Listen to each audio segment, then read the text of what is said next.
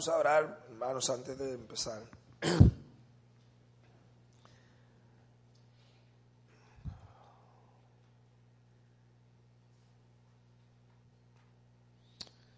Oh Padre, como dice el himno, aquellos santos escogidos te alabarán. Serán sacerdotes, Señor, ofreciendo sacrificios a ti con sus vidas de santidad y amor para la gloria de tu nombre. Y nosotros sabemos, Padre, que esta suficiencia no es de nosotros mismos, sino que proviene de tu Espíritu. Y es por eso, Señor, que hoy pedimos por la presencia de tu Santo Espíritu en medio nuestro, que tu palabra venga en poder, no de un hombre falible, caído, pecador como yo, sino de ti, Señor, directamente, para que pueda obrar en los corazones de los aquí presentes, de forma que tu pueblo pueda ser edificado y aquellos que no te conocen, Padre, venir a los pies de Cristo en arrepentimiento y fe para la gloria de tu nombre. Bendícenos, Señor, quita distracciones, preocupaciones, circunstancias que puedan sacar nuestra mente del mensaje, porque sabemos que es tu palabra, Señor, y es palabra de vida. En Cristo lo pedimos y para su gloria. Amén. Y luego de una breve pausa, hermanos y amigos, eh, volvemos nuevamente a, a Génesis. Tuvimos una pausa muy buena el domingo pasado donde nuestro hermano Leonardo nos predicó sobre el glorioso tema de la resurrección de nuestro Señor Jesucristo. Y nosotros nos gozamos al saber de la esperanza gloriosa que aguarda a los hijos de Dios. Y hoy volvemos a Génesis, tomando este libro en el cual vemos principios de vida que son centrales para poder conocer la verdad, el camino por el que hemos de andar y la sabiduría de Dios para nuestra vida. Y hemos visto cómo cuando se, se abandona esta vía infalible, segura de la palabra de Dios, se entra en un terreno oscuro donde muchas veces la destrucción y la muerte es lo que espera a las personas. Y a manera de preámbulo, nuestro hermano Leonardo predicó el domingo antes pasado sobre el capítulo 8 de Génesis. En ese capítulo se nos habló brevemente de Noé y su familia, cómo Dios se recordó de ellos cuando Dios hizo descender las aguas del diluvio, de forma que cesaron completamente y ellos vinieron a tierra firme, como Dios los preservó en su bondad y cómo Noé y su familia adoraron a Dios como la primera manifestación de gratitud por la salvación que Dios les había dado del diluvio. Y sin más preámbulo, pues vamos a pasar a nuestro texto de hoy. Hoy vamos a empezar el capítulo 9. Génesis capítulo 9 y vamos a leer los primeros 17 versículos. Y leo, bendijo Dios a Noé y a sus hijos y les dijo, fructificad y multiplicaos y llenad la tierra. El temor y el miedo de vosotros estará sobre todo animal de la tierra y sobre toda ave de los cielos, en todo lo que se mueva sobre la tierra y en todos los peces del mar. En vuestra mano son entregados. Todo lo que se mueve y vive os será para mantenimiento así como las legumbres y plantas verdes, os lo he dado todo. Pero carne con su, su vida, que es su sangre, no comeréis, porque ciertamente demandaré la sangre de vuestras vidas, de mano de todo animal la demandaré, y de mano del hombre, de mano del varón su hermano demandaré la vida del hombre. El que derramare sangre de hombre, por el hombre su sangre será derramada, porque a imagen de Dios es hecho el hombre. Mas vosotros fructificad y multiplicaos, procread abundantemente en la tierra y multiplicaos en ella. Y habló Dios a Noé y a sus hijos con él, diciendo, He aquí que yo establezco mi pacto con vosotros y con vuestros descendientes después de vosotros, y con todo ser viviente que está con vosotros, aves, animales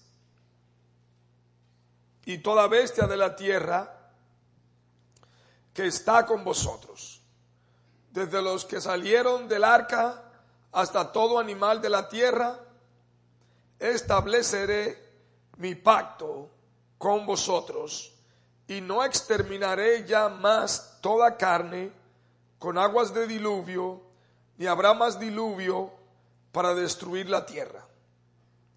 Y dijo Dios, esta es la señal del pacto que yo establezco entre mí y vosotros y todo ser viviente que está con vosotros por siglos perpetuos. Mi arco he puesto en las nubes, el cual será por señal del pacto entre mí y la tierra.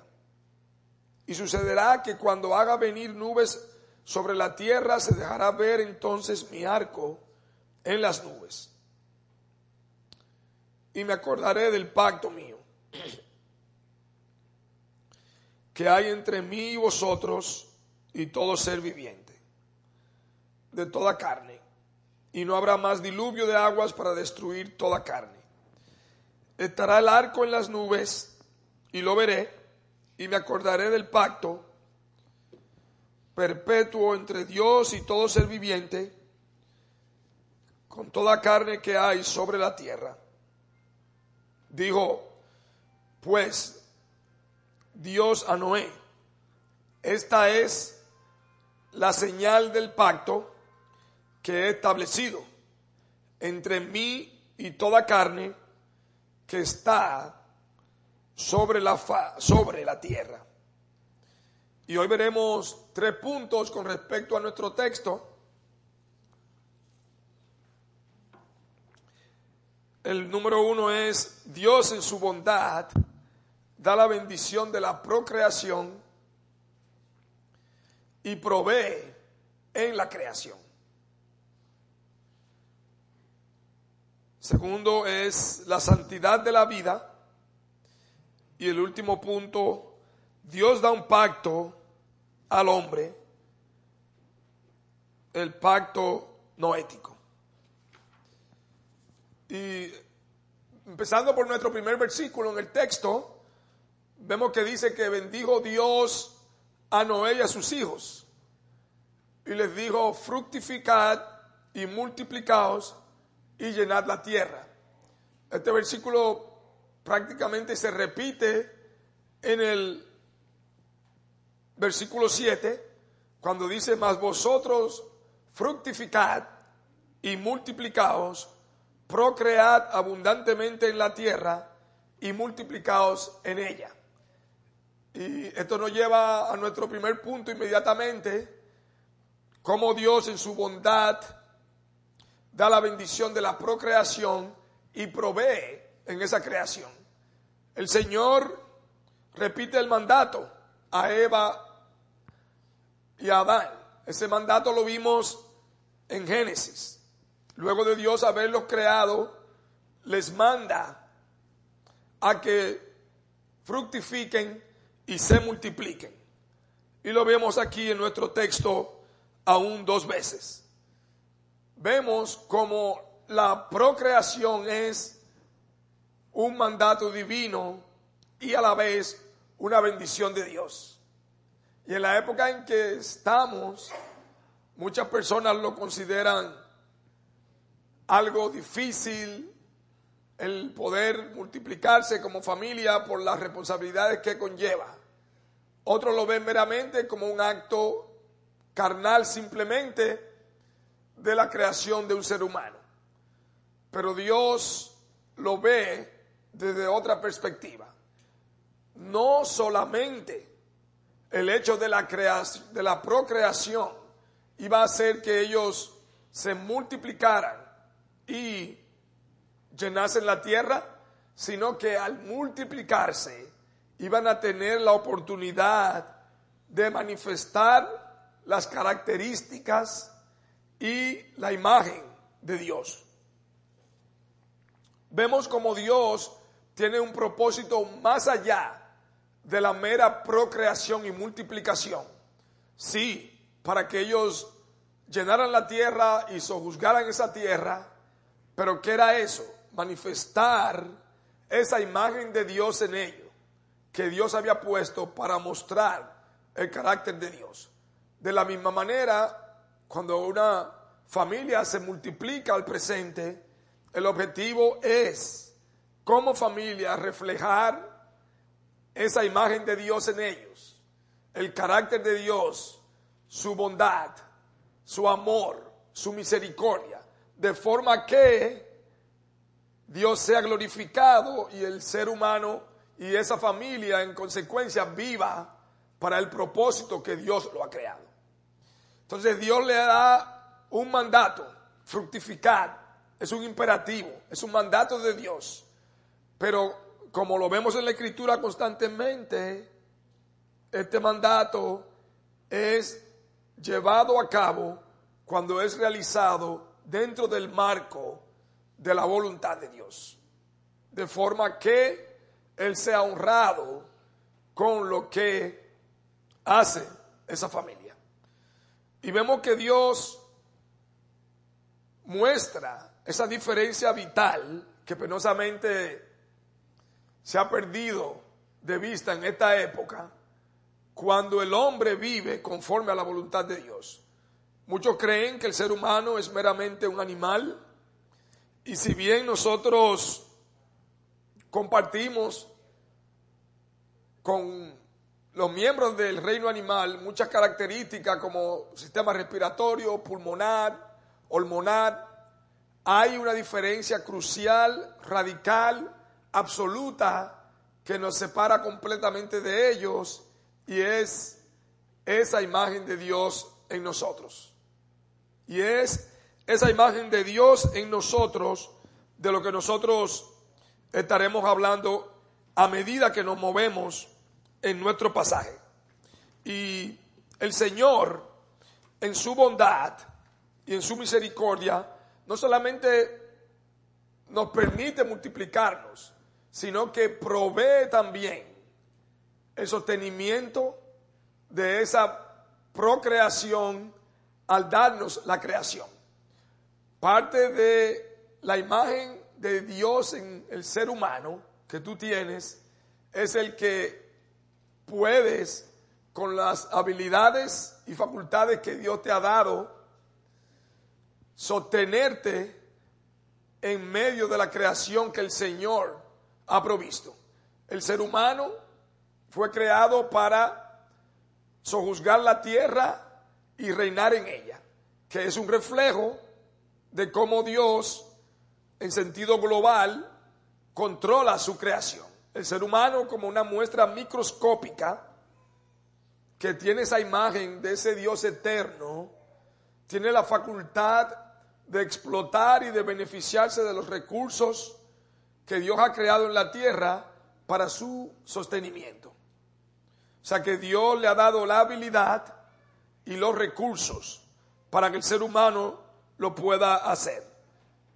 Y nosotros vemos como la vida es gloriosa, como de la unión de dos seres humanos surge una nueva vida. Y esto es producto de Dios, perfecto, Genéticamente cada uno lleva la mitad de cada padre o de cada progenitor, diría, y cómo se forma vida, cómo los órganos reproductores que poseen tanto varón y hembra se complementan de manera perfecta, porque en ese acto están glorificando a Dios, que es el dador de la vida. Cómo la vida engendra la vida y cómo esa vida es solamente llevada a cabo de una manera satisfactoria cuando es dentro del marco de la voluntad de Dios. Y el Señor reitera vez tras vez en su palabra esa bendición que nos ha dado en la creación, de forma que la misma creación revela la gloria de Dios. Cuando nosotros vemos la manera tan magistral en que funciona el planeta Tierra, es algo glorioso. Como sin intervención de ninguna persona directamente el reino animal puede funcionar y contribuir al equilibrio de la naturaleza sin que nadie les enseñe. Es como si Dios hubiese puesto una inteligencia general en el funcionamiento del planeta que Él ha creado y eso nos lleva a glorificar su nombre. Y en el versículo 2 de nuestro texto, nosotros vemos como el temor y el miedo, dice el versículo, y leo, el temor y el miedo de vosotros estarán sobre todo animal de la tierra y sobre toda ave de los cielos, en todo lo que se mueva sobre la tierra y en todos los peces del mar. En vuestra mano son entregados. Y a primera vista nosotros podemos pensar mirando este texto, bueno, si vemos un león o un oso nos va a comer. Y la realidad es, hermano, que en su gran mayoría, aún animales predadores, carnívoros como el puma, el lobo, ven seres humanos y le temen. Y es un tema que ha sido incluso independientemente confirmado de manera científica. Hay unos científicos llamados ecólogos, de eco, ECO, que estudian los animales y cómo los animales se relacionan con el medio ambiente que les rodea. Y la gran mayoría de los animales les temen a los seres humanos por naturaleza. Y Dios habla aquí no solamente de ese temor por el mero hecho de temer, sino que el Señor ha producido en el hombre la inteligencia y la habilidad para poder sacar lo que necesita para su supervivencia de este planeta. De forma que animales que son mucho más poderosos físicamente que un ser humano, no son un obstáculo para que el hombre explote los recursos que necesita para vivir. Pero a la misma vez, la naturaleza es para cuidarla, preservarla, porque ella misma da vida. Y vemos que penosamente también el hombre en su pecado ha destruido gran parte de la misma naturaleza que Dios le dio. Y es como nosotros vemos el pecado que afecta todo lo que está alrededor.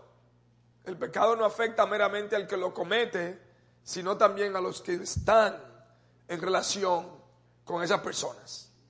Y vemos como la misma naturaleza es corrompida por causa de la creación y el ser humano partícipe de eso, produciendo más destrucción de la que debe, porque no ve la creación como algo que pertenece a Dios, sino como que pertenece a Él. Y en el versículo 3 vemos como dice que todo lo que se mueve y vive o será para mantenimiento, así como las legumbres y plantas verdes, os lo he dado todo. Y es aquí donde nosotros vemos por primera vez expresamente en la escritura que Dios ordena que el ser humano podía comer carne directamente. Y vemos que sin embargo, Noé en el versículo 20 del capítulo anterior de Génesis, en el 8, cuando bajó del arca, hizo un altar y ofreció un holocausto a Dios. Un holocausto es una ofrenda quemada. Y dice la escritura en el versículo 20 que Noé edificó un altar, bueno, edificó un altar y ofreció holocausto, y dice que lo hizo de animales limpios y de toda ave limpia. O sea que de alguna forma el Señor ya había revelado sus mandamientos, dado mandamientos al hombre, porque ya Noé tenía un concepto de lo que era limpio y no limpio. Eh, y eso fue lo que él ofrendó a Dios.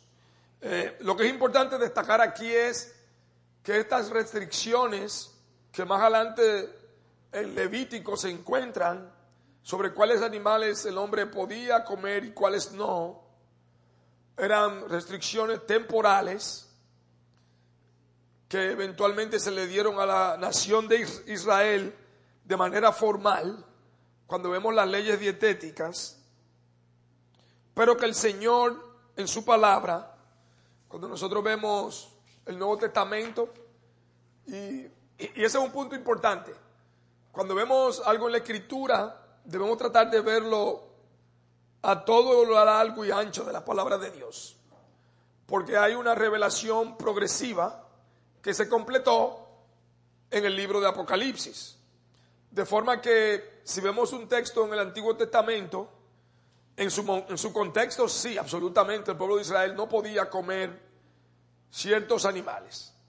Pero cuando nos movemos al Nuevo Testamento, en el cumplimiento del tiempo, en el Antiguo Testamento tenemos la expectación, la expectativa y el cumplimiento de esa expectativa lo vemos en los evangelios con la venida de nuestro Señor Jesucristo.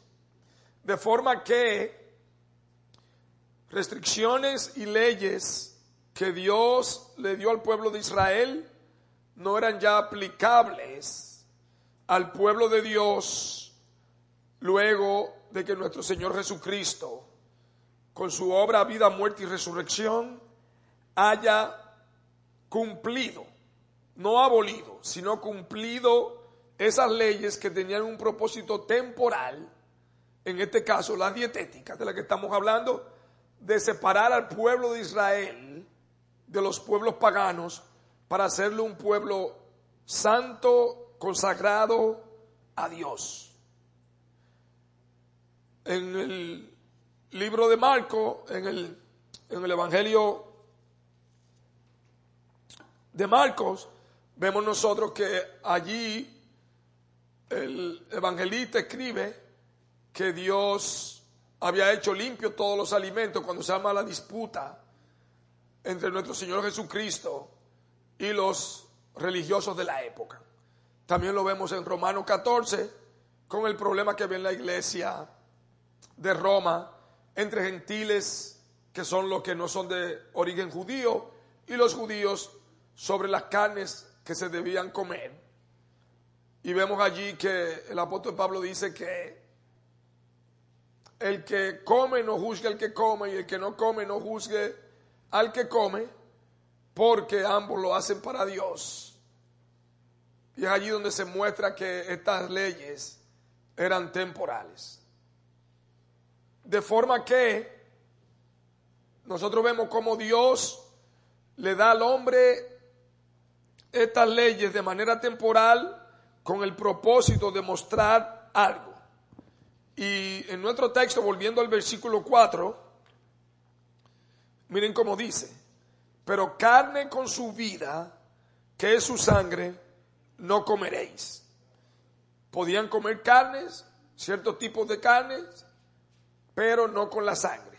Y de ahí viene el hábito de degollar el animal, si era un ave, o como decimos popularmente, desangrar el animal, porque Dios había prohibido que la sangre se comiese.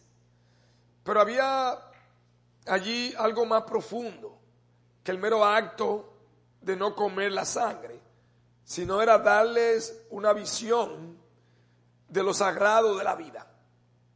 Miren en el versículo 5 como nos dice, porque ciertamente demandaré la sangre de vuestras vidas, de mano de todo animal la demandaré, y de mano del hombre, de mano del varón su hermano, demandaré la vida del hombre. Versículo 6, el que derramare sangre de hombre, por el hombre su sangre será derramada. ¿Por qué? Porque a imagen de Dios es hecho el hombre. Y vemos que en este texto se nos menciona la imagen de Dios en más de una ocasión. Y es allí donde está el centro.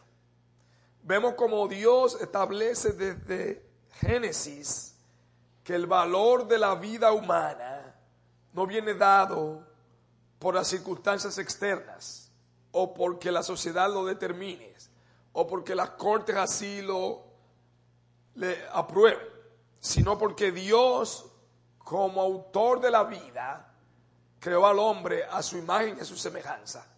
Y eso toma un contexto completamente distinto sobre el valor y la dignidad de la vida. El Señor con este mandato de prohibición de comer carne, eh, la sangre, le estaba enseñando a Noé y a su familia en nuestro texto que la vida pertenecía a él y que el hombre para comer sangre, eh, carne tenía que hacerlo bajo, de nuevo, las restricciones que Dios le había dado.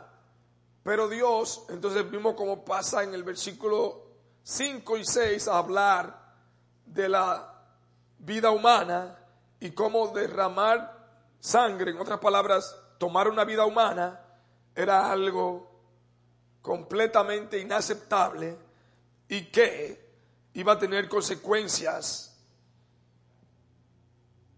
que iba a llevar a, la pérdida de la vida de la persona que cometía un crimen injustificado. Y esto nos lleva a nuestro segundo punto que sería la santidad de la vida. Y ahí vemos que Dios nos muestra en qué radica la singularidad del valor de la vida de un ser humano. Y en esta sociedad donde la gente se está tratando de encontrar dónde está el valor, la sociedad juzga a veces por la inteligencia, la capacidad, la belleza, la condición económica. Dios no menciona nada de esto aquí. Esos atributos físicos o naturales que una persona tenga, habilidades o recursos materiales que posea, no le añaden ni le quitan al valor de la vida humana desde el punto de vista bíblico.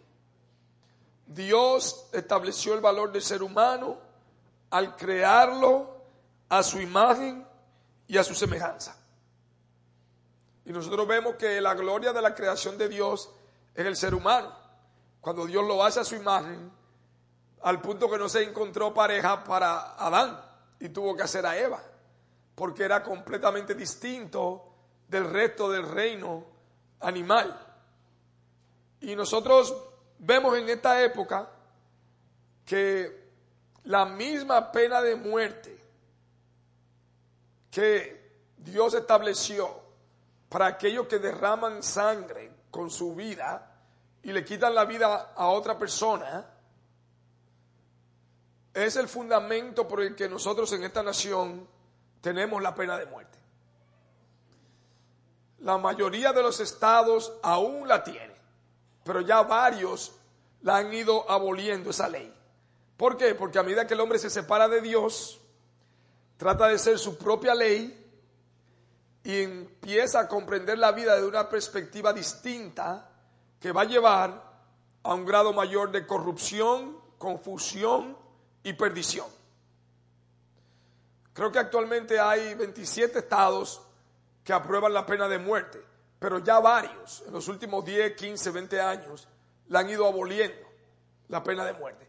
Porque irónicamente a medida que el hombre se aparta de Dios, empieza a razonar de una manera distinta y ahora crímenes horrendos no lo ve tan malo. Lo ve mucho más suave y que no, que eso no va a ayudar en nada. El hombre a medida que se aparta de Dios se hace más bueno que Dios. Y en una encuesta que se hizo en el 2021, una institución encuestadora llamada uh, Pew Research uh, Center, 63%, o sea, la mayoría de las personas que profesan ser ateos estaban opuestos a la pena de muerte. Pero vemos la ironía que esas mismas personas favorecen en su gran mayoría el aborto. Entonces, vemos la contradicción cuando Dios no le da a la persona un entendimiento del concepto de la vida. Porque cuando vemos las cosas desde el punto de vista humano, la vamos a ver desde una perspectiva caída, pecaminosa, y vamos a contradecir lo que Dios nos ha dado. Nosotros vemos que en Salmo 139, el Señor nos muestra cómo la vida es sagrada de principio a fin. Miren lo que dice en Salmo 139, versículos 12 al 14. Aún las tinieblas no encubren de ti y la noche resplandece como el día. O sea, en otras palabras, Dios ve todo. Para Dios no existe oscuridad. Miren cómo dice la próxima línea del versículo 12. Lo mismo te son las tinieblas que la luz. Nada se escapa de Dios, Él lo ve todo. Porque tú formaste mis entrañas, tú me hiciste en el vientre de mi madre. En nuestro pecado, nosotros tenemos un hijo, una hija, y correctamente decimos, bueno, fue procreación mía. Pero creemos aún en nuestra confusión que esa vida es nuestra.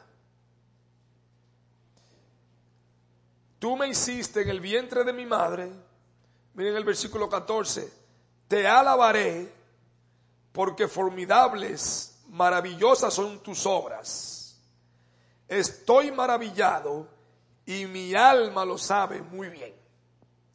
Esa es la respuesta de un corazón que ama y conoce a Dios, donde ve la vida desde la concepción hasta el último respiro como derecho, propiedad y perteneciente a Dios.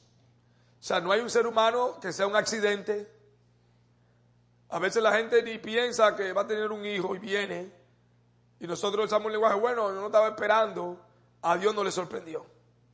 Fue un ser humano hecho a su imagen y a su semejanza. Y la misma corte que en un momento no aceptaban que seres humanos por diferencia de color estuvieran sentados juntos, luego lo revierten, pero Dios desde el principio permanece el mismo, porque su sabiduría es eterna y Él es inmutable. Nosotros vemos que ese valor de la vida no es algo dado por ningún ser humano ni por una corte, sino por Dios. Y miren cómo nos dice el libro de Éxodo en el capítulo 21. Esta mañana se estuvo hablando de eso en la prédica en inglés. Éxodo capítulo 21, versículos 22 y 23. si alguno riñere e hiriere a mujer embarazada y esta abortare, sin haber muerte, serán penados conforme a lo que le impusiere el marido de la mujer y juzgaren los jueces. Mas, si hubiere muerte, entonces pagarás vida por vida.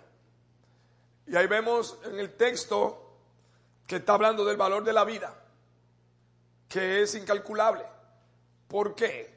Porque pertenece a Dios, porque se echa a la imagen de su creador.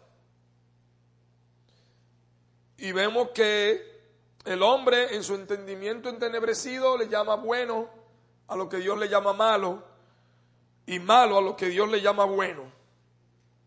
Nosotros vemos que cómo tomó el apóstol Pablo por inspiración del Espíritu Santo esta verdad. Cuando nosotros vamos a Romano y nuevamente tenemos que ver la escritura en toda su expresión para poder comprender su mensaje. Vemos como en Romanos 13, miren lo que nos dice aquí Romanos 13, versículo 4. Hablando de las autoridades del gobierno, porque es servidor de Dios, el gobierno, las autoridades, para tu bien. Pero si haces lo malo, teme porque no en vano lleva la espada, pues es servidor de Dios, vengador para castigar al que hace lo malo. Y ahí muchos comentaristas creen que la espada está hablando de ejecutar la pena de muerte, de llevar a cabo la pena de muerte. El cristiano no está llamado a vengarse, pero Dios, a través de las autoridades, están en la capacidad de juzgar los crímenes y dar el castigo conforme a la severidad del crimen y del acto. Y aquí dice que ellos llevan la espada para vengar al que hace lo malo, castigar al que hace lo malo. De forma que vemos que Dios nos muestra aquí el valor supremo de la vida, que nos muestra aquí que no hay precio que se pueda pagar y que es sagrada y nosotros no estamos llamados a determinar cuándo comienza ni cuándo termina, porque eso está en el solo consejo de Dios. Y esto nos lleva al versículo 8, que sería nuestro tercer punto. Dios da un pacto al hombre. Y ese pacto es llamado el pacto noético. Y miren cómo dice el versículo 8. Y habló Dios a Noé y a sus hijos con él, diciendo, he aquí, yo establezco mi pacto con vosotros y con vuestros descendientes después de vosotros y con todo ser viviente que está con vosotros aves, animales y toda bestia de la tierra que está con vosotros. Desde todos los que salieron del arca hasta todo animal de la tierra. Estableceré mi pacto con vosotros y no exterminaré ya más toda carne con aguas de diluvio, ni habrá más diluvio para destruir la tierra.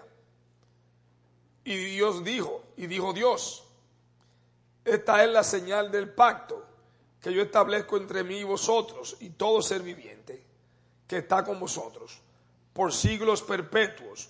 Mi arco he puesto en las nubes, el cual será por señal del pacto entre mí y la tierra. Y sucederá que cuando haga venir nubes sobre la tierra, se dejará ver entonces mi arco en las nubes, y me acordaré del pacto mío que hay entre mí y vosotros y todo ser viviente de toda carne, y no habrá más diluvio de aguas para destruir toda carne. Estará el arco en las nubes y lo veré y me acordaré del pacto perpetuo entre Dios y todo ser viviente, con toda carne que hay sobre la tierra. Dijo pues Dios a Noé, esta es la señal del pacto que he establecido entre mí y toda carne que está sobre la tierra. Dios se acuerda de Noé, Noé lo adora, como terminamos en el versículo, el versículo 8. Vemos como Dios se acuerda de Noé y las aguas bajan. Ahora vemos cómo Dios le manda a Noé a procrear y a multiplicarse y a su familia y a sus hijos. El mismo mandato que le dio a Adán y a Eva, ahora nuevamente para ellos repoblar la tierra y manifestar su gloria, porque había Dios exterminado toda la humanidad, les da el mismo mandato, le provee los medios para multiplicarse y los recursos de la naturaleza, les muestra la santidad de la vida,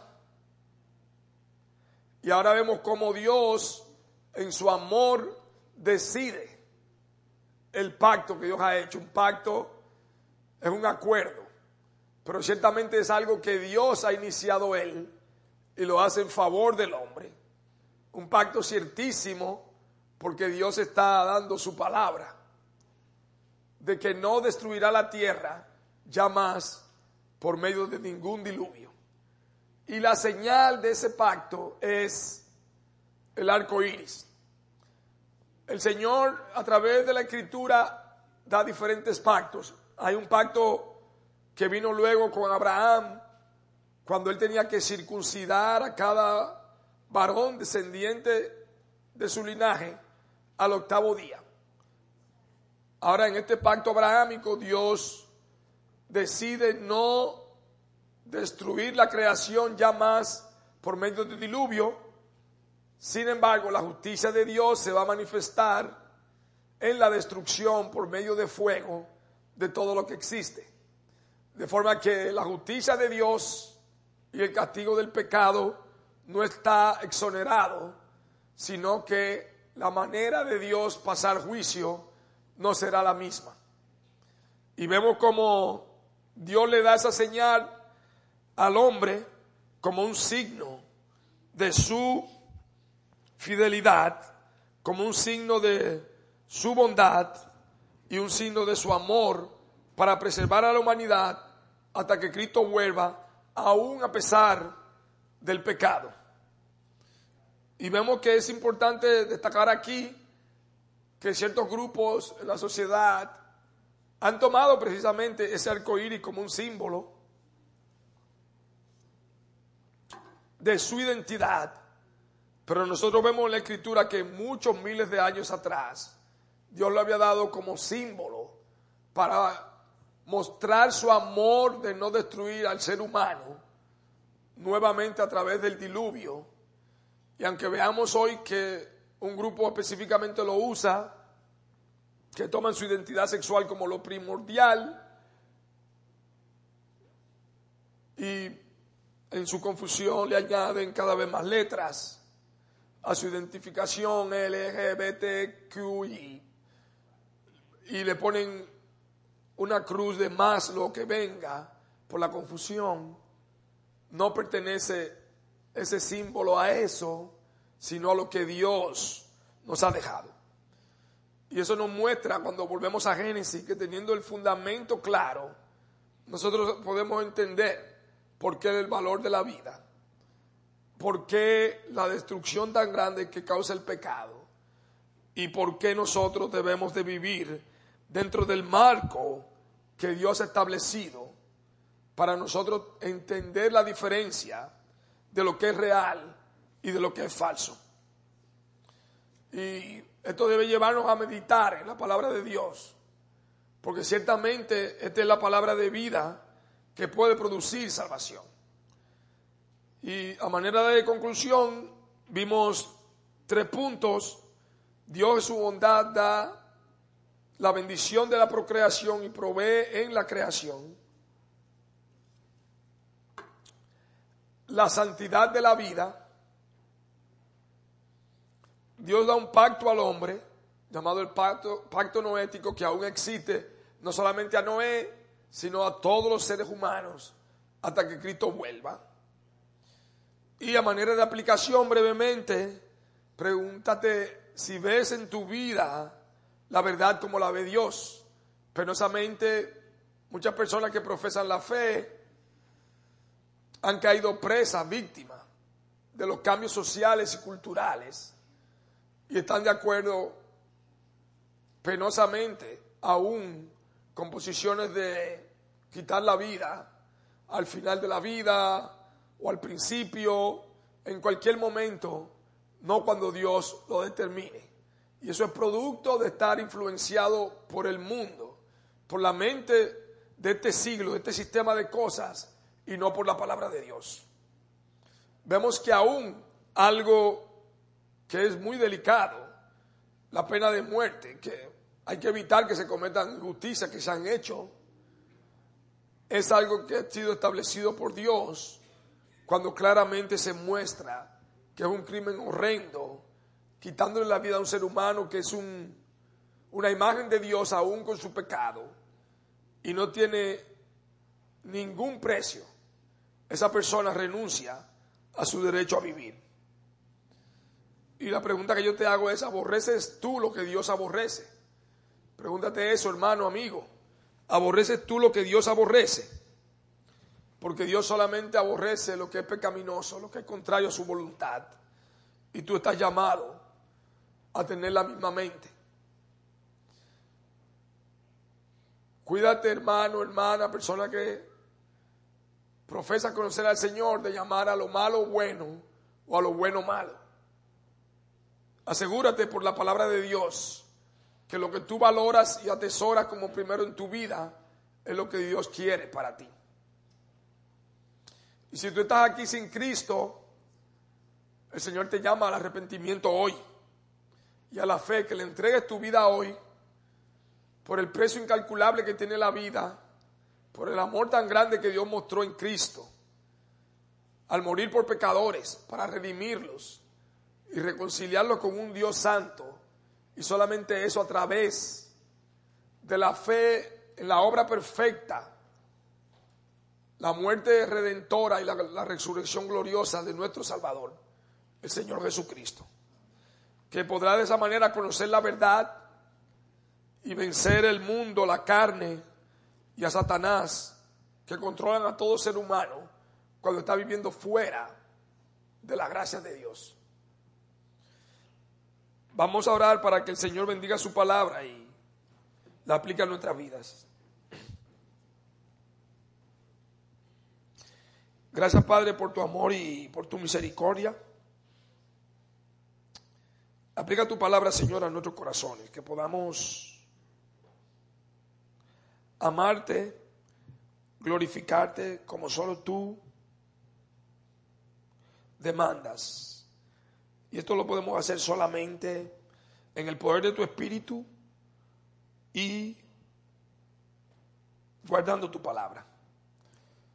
Que te adoremos, Señor, no en nuestras fuerzas, no con nuestra sabiduría, sino con tu Espíritu Santo y conforme a tu palabra. Para que de esa forma tú seas glorificado, porque tales adoradores es lo que tú buscas, oh Padre. Te alabamos y glorificamos en Cristo Jesús y para su gloria. Amén.